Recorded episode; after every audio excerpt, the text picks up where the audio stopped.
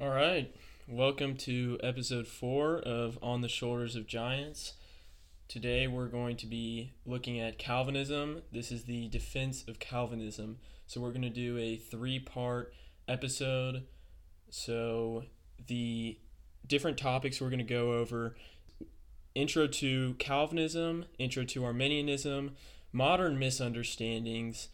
We're going to address free will we will look at the scripture in support and the scripture that is used against Calvinism.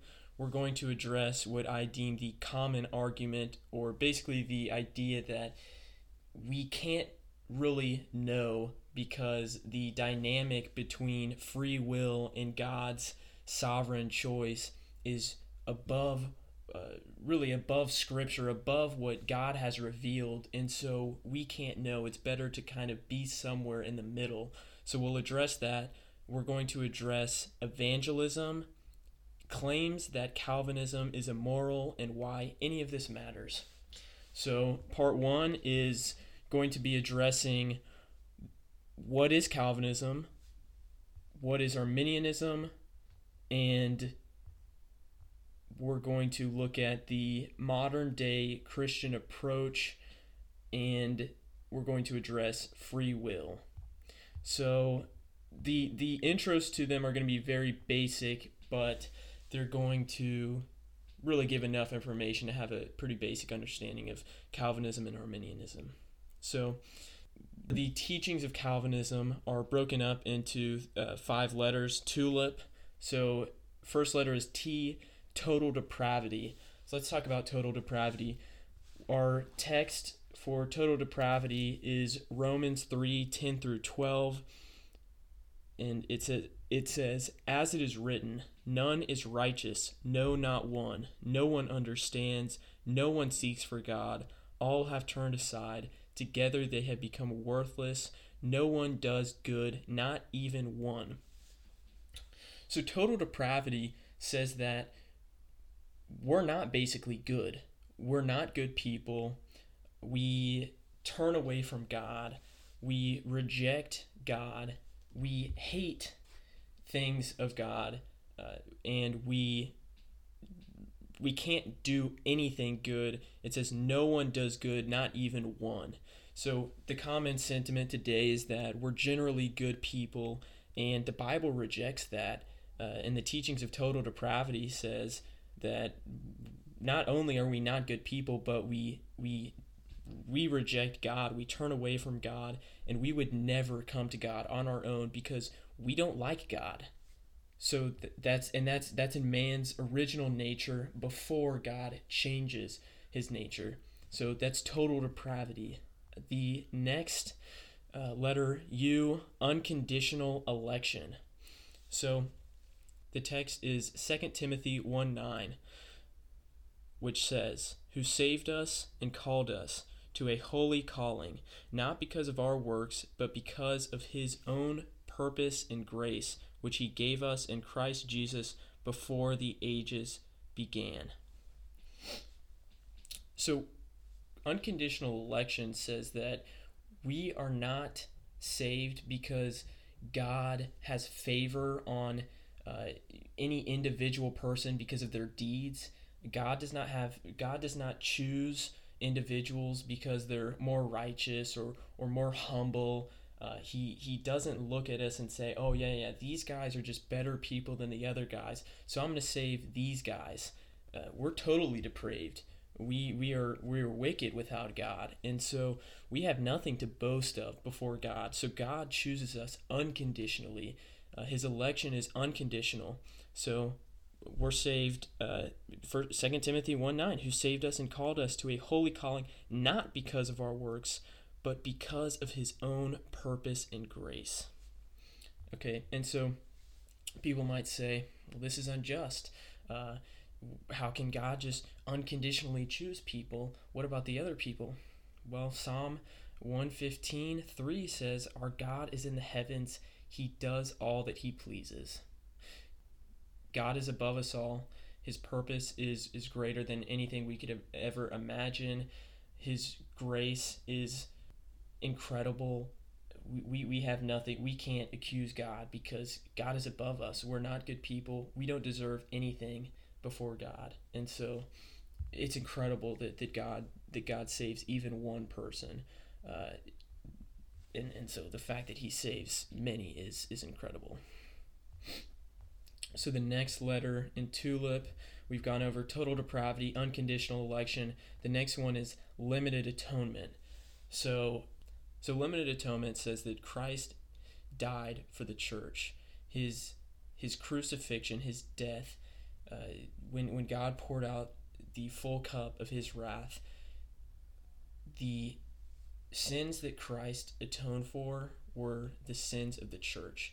Many people think, well, Christ died for everyone. And you'll hear people say, well, you've got to be kind to everyone because Christ died for everyone. You'll hear that all the time in church, but that's not biblical. It, you do need to be kind to everyone. You need to you need to be impartial, but Christ died for the elect. Christ died for the church. Christ died for his sheep. So our text is John 10 11. I am the good shepherd. The good shepherd lays down his life for the sheep. The next text is Revelation 5 9. And they sang a new song, saying, Worthy are you to take the scroll and to open its seals, for you were slain, and by your blood you ransomed people for God from every tribe and language and people and nation. So, with Christ's blood, he ransomed people for God.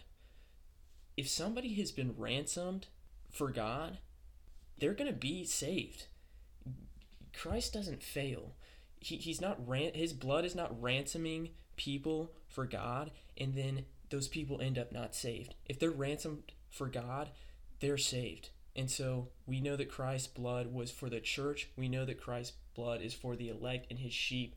One because scripture says so, but but because it's logical. So the next letter, uh, I, irresistible grace. We've gone over total depravity, unconditional election, limited atonement, and irresistible grace. So irresistible grace says that when when God desires to save somebody, that person is going to be saved. They can't resist God, and really, uh, the idea is that no one would come to God on their own. And so when God desires to save somebody and he calls them, they're going to be saved.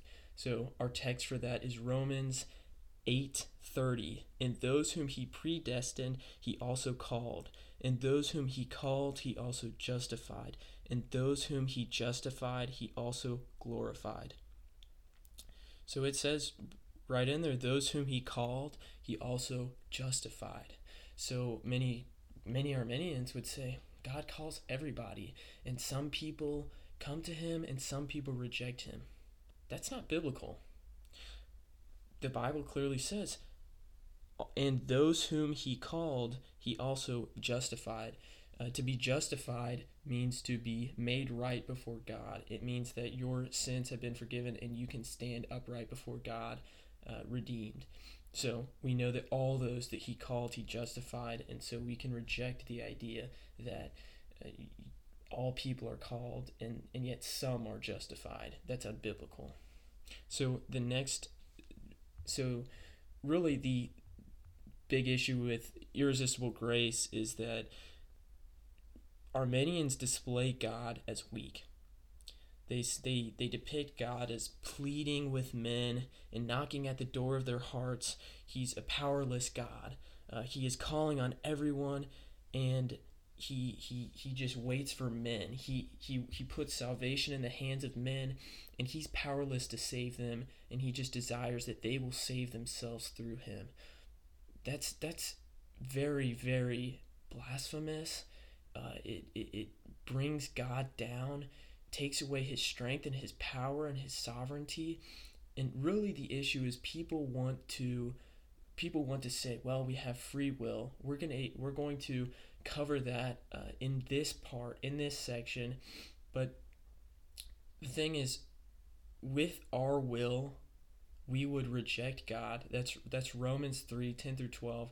The, the first thing that I went over, uh, we would reject God on our own. And so God saves us. He calls us, He justifies us, and He glorifies us.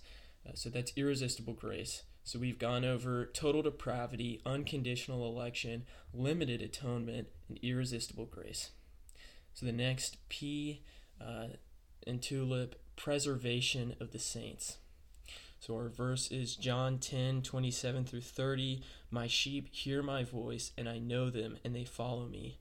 I give them eternal life, and they will never perish, and no one will snatch them out of my hand. My Father, who has given them to me, is greater than all, and no one is able to snatch them out of the Father's hand. I and the Father are one. Well, that says some cool stuff about the Trinity at the end. But anyway, um, we can have confidence before God. Preservation of the saints says that if somebody comes to a saving relationship with God, that person is not going to fall away. That that person will be saved until the last day. They're sealed with the Holy Spirit uh, for the last day, and Christ gives them eternal life. They will never perish. No one will snatch them out of His hand. So we have gone over so what is calvinism? Total depravity. Uh, we are totally depraved. We are not good people. And we would reject god unconditional election god does not elect people on some condition because they're better than another person it's unconditional limited atonement uh, christ died for the church he did not die for everyone and irresistible grace when God desires to save somebody, he saves them. He's not powerless. He does not sit there calling on everyone. He calls on he calls on those whom he justifies. Preservation of the saints. If you come to a saving relationship with God, you will be preserved until the last day because he will hold the, because God will hold uh, that person in his hand. So now we're going to go over Arminianism. So, first off, partial depravity. Arminianism says, okay, men men are not men are not good, but they can come to God. Men men are not totally depraved because God calls them and gives them enough grace so that they can they can they can choose God. Well, we know that's not true because of Romans 3 10 through 12. Um, conditional election. God chooses those whom he sees will believe. So, conditional election says that uh, basically God elects those whom he foresees are going to believe in him. As in, God sits before before time and he looks forward in time and says, "Okay, all of these people are going to eventually believe in me, so those are the people I'm going to elect. Uh, we don't see that in Scripture. Unlimited atonement, Christ died for everyone, not just for the sheep. Resistible grace, uh, God's powerless and he sits there pleading and calling on everyone, hoping that some will come to him. Conditional salvation, uh, you have to maintain your salvation. You you are not held until the last day. God does not hold you and you have to continue believing in him. We know that if you have if, if you have put your faith in God, that God will maintain that faith. He will preserve you. So we can reject that as well. Uh, most people, most modern Arminians, they typically believe in preservation of the saints. They believe that if you are saved, that you will be held until the last day. So, really, I, I, I don't want to misframe Arminianism. The modern Arminian does believe partial depravity, conditional election, unlimited atonement, and resistible grace but most of the time they're going to reject conditional salvation. So I really want to go over a very, very basic, basic difference between Calvinism and Arminianism if you don't really understand it so far. So the very, very basic distinction is Calvinism says that salvation is entirely of God, that man plays no role in his salvation, that faith is given to that man, repentance is given to that man. Salvation is entirely a work of God. Christ atoned for us. God calls us. God saves us. And it's entirely of God. Arminianism says, well, salvation is up to man. Uh, God, God has done most of the work, and all you have to do is believe. Okay, well, we know that if, if it was up to man, we would all reject God, and so God is the one who supplies the faith. Uh, Calvinism says that salvation is of God, and Arminianism says that man saves himself through God. So that's that's the major distinction. We know we are saved by grace through faith. We are saved because God has given us faith, because God has he, he, he has provided the lamb, the sacrifice to atone for our sins. He saves us entirely. So, what about the modern day Christian? The modern day Christian typically will believe in unlimited atonement and say that it's up to you. So you'll hear when you hear about the gospel or when, when people talk about Christianity, they'll usually say, well, God is still moral or God is still justified in sending people to hell because he gives everyone the opportunity to believe and salvation is up to you. It's your choice whether or not you reject God or come to faith in God. That's the modern presentation of the gospel. Uh, we don't we don't find that in the Bible. And they'll also say that Christ died for everyone. So that's that's sort of the what the modern day Christian will believe. And if they don't believe in really direct Arminianism, typically uh, without conditional salvation, they'll believe in what I deem the common argument. The common argument you'll hear is Calvinism and Arminianism, they're too complicated. They're they're too they're too black and white, and so it has to be somewhere in the middle. There has to be some free will and some God, and it can't be one or the other, so it's got to be somewhere in the middle. We reject that they can't it can't be somewhere in the middle it's salvation is either entirely of god or it's not so we're going to go over the common argument in the last part uh, and then now all we have left is free will. So now we've gone over tulip which is just used to break down calvinism. We've gone over uh, arminianism. We have gone over the modern day christian and now we're going to touch on free will. So you'll hear all the time that Calvinism destroys free will and that you know God has given us free will and so it must be up to us. And if if God did save us completely and if he did supply the faith then that would strip our free will. And so how terrible a thing. That's not true. Uh, free will is maintained but the the modern understanding of free will is illogical. You have a will that is not absolutely free. There are many things that people will to happen that do not happen. You'll have people that want to play basketball, they wish they could do a slam dunk 360. you know, they will that they could jump 10 feet high, but some people physically are not capable of doing that. It doesn't matter what their will says. If their nature does not allow it, then it's not going to happen. Another thing, everyone wants to be strong in a sense. You know, I wish I were stronger than I am. You know, if I if I had the choice to be able to lift 10,000 pounds, that would be sweet. You know, but but my will is not completely free I do not I do not have the ability to do that no matter no matter what I desire because my will is bound to my nature. My will is bound to my physical makeup. My will is bound to my chemical makeup in my brain. I, I'm not completely free. I do not have a completely free will.